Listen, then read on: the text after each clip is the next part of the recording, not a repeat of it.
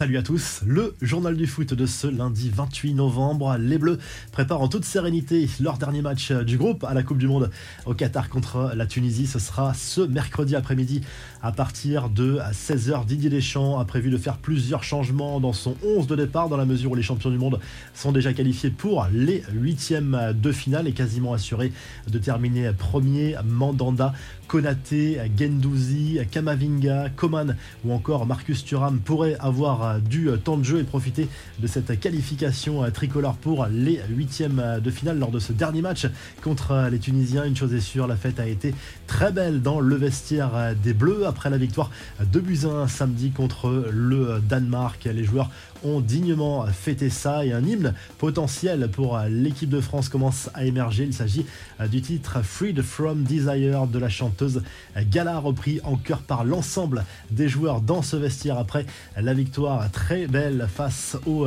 Danois. Autre info concernant l'équipe de France, Karim Benzema serait potentiellement sacré champion du monde si l'équipe de France venait à être sacrée au Qatar dans trois semaines. La FIFA remettrait en effet 26 médailles à la Fédération française de football correspondant au nombre de joueurs figurant sur la liste de départ. L'actu du mondial, c'est aussi les dernières infos concernant la cheville de Neymar et elles sont plutôt rassurantes selon les médias brésiliens. Touché contre la Serbie, la star de la Seleção pourrait revenir en huitième de finale, voire même avant selon UOL Esporté.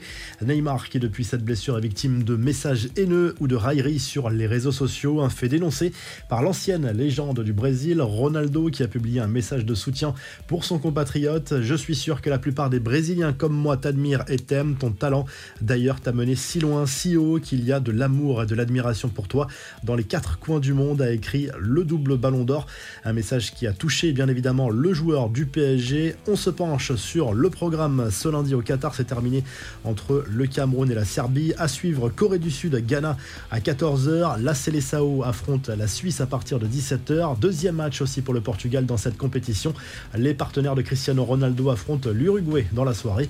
On reviendra sur les matchs d'hier en revue de presse, mais on ne résiste pas à vous montrer cette image insolite issue du match Croatie-Canada, remporté 4 buts 1 par les Croates. Un match au cours duquel Atiba Hutchinson s'est soigné avec les moyens du bord pour stopper rapidement un saignement du nez, en l'occurrence un tampon blanc enfoncé dans la narine sans couper le fil, ce qui a beaucoup amusé les réseaux sociaux. On a vu aussi ces supporters qataris qui ont trollé les joueurs de l'équipe d'Allemagne. Ces derniers avaient dénoncé la censure au sein de l'Émirat en se masquant la bouche lors du premier match contre le Japon.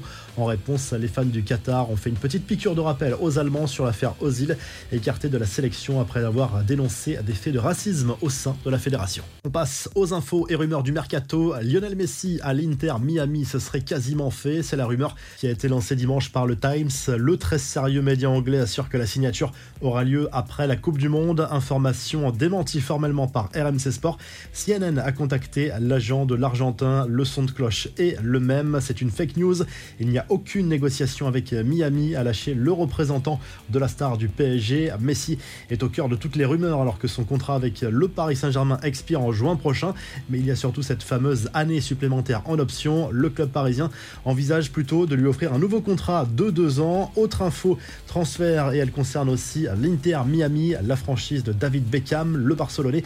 Sergio Busquets sera la saison prochaine au sein du club californien selon les informations de la Cadena Cope, le milieu de terrain espagnol actuellement au Qatar pour disputer la Coupe du Monde et sous contrat avec le Barça jusqu'en 2023. Les infos en bref, scène hallucinante en Russie où le match de coupe entre le Zénith Saint-Pétersbourg et le Spartak Moscou a basculé dans le chaos.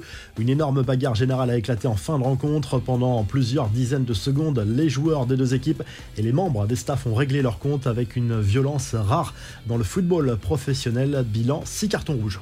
La revue de presse, les As de l'Atlas, c'est le titre ce lundi du journal L'équipe pour saluer la victoire du Maroc en Coupe du Monde contre la Belgique 2 à 0 ce dimanche. Très belle performance du Maroc qui s'est rapproché des huitièmes de finale. Ils affronteront ces Marocains, le Canada, déjà éliminé lors du dernier match de poule. En Espagne, on revient bien sûr sur le match nul, un but partout entre la sélection espagnole et l'Allemagne. Les deux équipes peuvent bien sûr se qualifier pour les huitièmes de finale? C'est d'ailleurs très bien parti pour les Espagnols grâce à une différence de but très favorable pour l'Allemagne. Il faudra absolument battre le Costa Rica lors du dernier match et espérer que les Japonais ne créent pas la surprise contre l'Espagne. En Italie, à défaut de parler de la squadra Azzurra non qualifiée pour cette Coupe du Monde au Qatar, on évoque les stars des autres sélections et notamment Kylian Mbappé, un joueur inestimable désormais selon le quotidien italien en raison de son influence grandissante à la fois au Paris Saint-Germain et